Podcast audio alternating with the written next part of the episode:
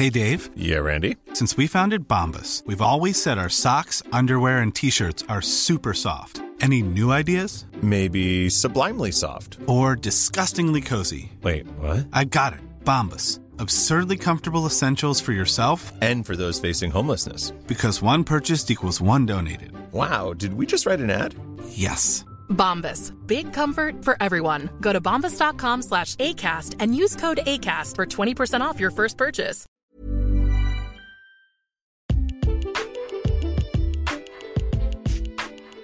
سلام. این اپیزود ششم کریپتو پادکسته و در مرداد 1400 منتشر میشه. من پدرامم و توی این پادکست قراره که با هم راجع به رمز ارزها صحبت بکنیم و توی هر اپیزود مستقلا به سراغ یک کوین برم و بپردازم به تاریخچهش تکنولوژی و همچنین کار کردش و عناوینی که نیاز هست بلد باشیم برای فهم هر کدوم از این کوین ها رو بین هر اپیزود وسط هفته ها منتشر می‌کنم. بایننس کوین با نام اختصاری BNB توسط بزرگترین صرافی ارزهای دیجیتال یعنی بایننس عرضه شد. این coin برای کاربران بایننس مزایای زیادی داشت مثل کم کردن کارمزد معاملات یا افزایش شانس دریافت توکن های آیو صرافی بایننس بزرگترین صرافی از نظر حجم مبادلات روزانه است. بنیانگذار این صرافی سیزد از ثروتمندترین و شناخته شده ترین چهره های فعال جامعه ارزهای دیجیتاله. این صرافی جز یکی از مورد اعتماد ترین صرافی های ارزی دیجیتال برای کاربر است. این اعتماد به اندازه که پس از اضافه شدن یک ارز دیجیتال به لیست بایننس قیمت اون به طور قابل توجهی رشد کنه. CZ توی سال 2005 برای کارگزاران سیستم معاملاتی به نام فیوژن رو طراحی کرد. اون همچنین در سال 2013 به عنوان سومین عضو تیم به پروژه کیف پول blockchain.info پیوست. پیشفروش اولیه سکه یا همون ICO بایننس توی 14 جولای 2017 آغاز شد که طی 13 روز 100 میلیون توکن به فروش رفت و در مجموع 15 میلیون دلار جمع‌آوری شد. این صرافی که کار خودش رو از چین آغاز کرده بود در پی ممنوعیت خرید و فروش ارزهای دیجیتال توی این کشور سرورها و تشکیلات خودش رو به ژاپن منتقل کرد. توی مارس 2018 این شرکت دفاتر خودش رو به تایوان هم گسترش داد. بلاکچین بایننس که توی سال 2019 آزمایش و راه اندازی شده بود در واقع بستری برای اجرای صرافی غیر متمرکز بایننس یا بایننس دکس بود. به گفته مدیر بایننس سرعت و توانایی مدیریت حجم عظیم تراکنش ها توی این بلاکچین اولویت داره و افزودن قابلیت های جدید مختلف توی اولویت های بعدیه.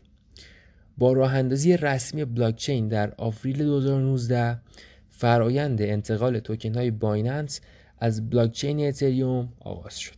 این بلاکچین به گونه طراحی شده بود که توانایی مدیریت میزان مشابه از معاملات صرافی اصلی رو دارا باشه و بیش از هزاران تراکنش رو در ثانیه بتونه پشتبانی بکنه.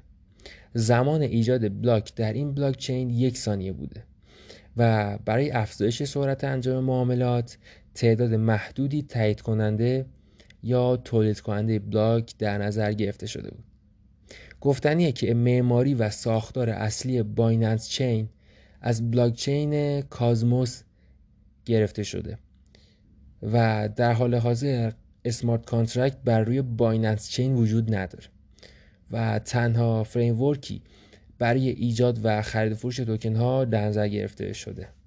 اصول نگهداری بایننس چین اینجوری بود که یک نگهداری از سرمایه به عهده کاربرا خواهد بود و کنترل کلیدهای خصوصی رو خودشون در عهده خواهند داشت. دو عملکرد بالا و تأخیر زمانی بسیار پایین که پاسخگوی تعداد زیادی کاربر باشه. سه تجربه کاربری بهینه همانند سایت اصلی بایننس داشته باشه. 4 قابلیت توسعه در بخش معماری یا ایده ها داشته باشه. 5 هزینه کارمزد پایین باشه. در حال حاضر بایننس چین امکان ایجاد توکن های جدید رو توی بستر خودش میده که میشه اونها رو ارسال دریافت و فریز کرد. حتی امکان ایجاد جفت ارز بین توکن های مختلف هم توی این بلاک چین در نظر گرفته شده قیمت توکن بایننس در ابتدای ورود به این صرافی در حدود یک دهم دلار معامله می‌شد.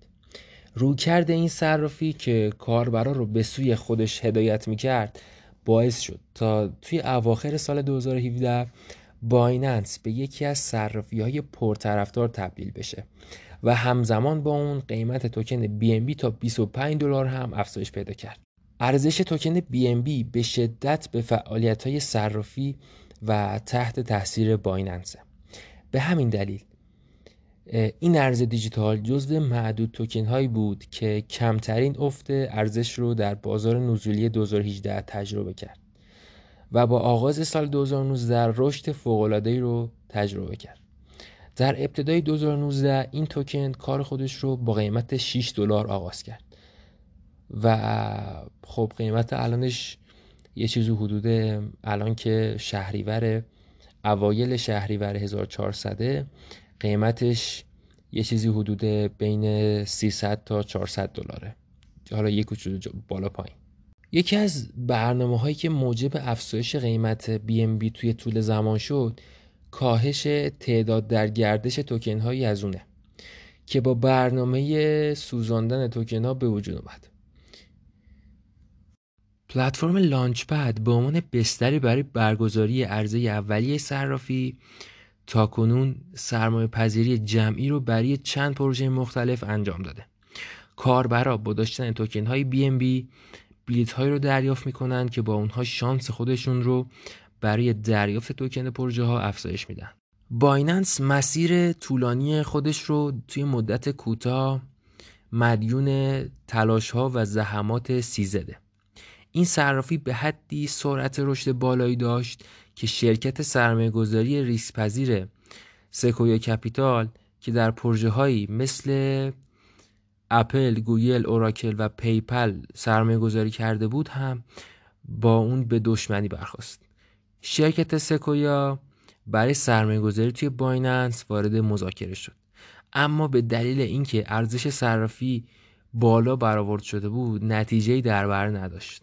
خلاصه ای از عملکرد بایننس بگم بایننس بزرگترین صرافی در دنیای ارز دیجیتاله که حجم مبادلات روزانه اون به بیش از یک میلیارد دلار می‌رسه و مؤسس اون یکی از ثروتمندترین افراد این حوزه است موفقیت این صرافی به چند فاکتور کلیدی مهم وابسته است. یکی اینکه بایننس توکن یا BNB رو برای تبادلات داخلی صرافی ایجاد کرده. همچنین بایننس به عنوان یکی از مورد اعتماد ترین صرافی های ارز دیجیتال شناخته میشه که تراکنش ها رو در سریع ترین حالت ممکن انجام میده.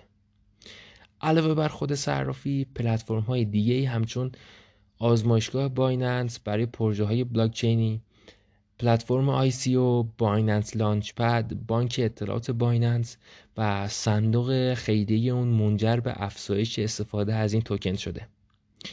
اخیرا با سرمایه گذاری در مفهومی تحت عنوان بانک غیر متمرکز فعالانه به دنبال برهم زدن سیستم های مالی سنتیه اگه همه این تیکه های پازل رو توی ذهنمون بذاریم متوجه میشیم که بایننس به دنبال پایداری و رشد در سیستم کسب و کار خودشه. گشت و گذار یکی از اصول مهم کسب و کاره که بایننس توی هر چیزی که مرتبط با بلاکچین باشه دست گذاشته. چیزی که برای ما جالبه اینه که توی سالهای آتی آیا توکن هایی بغیر از کاربردهای امروز امروز خودش رو از دیگه ارز دیجیتال جدا می‌کنه و به عنوان یک ارز دیجیتال مستقل از خودش نمایان می‌کنه یا نه؟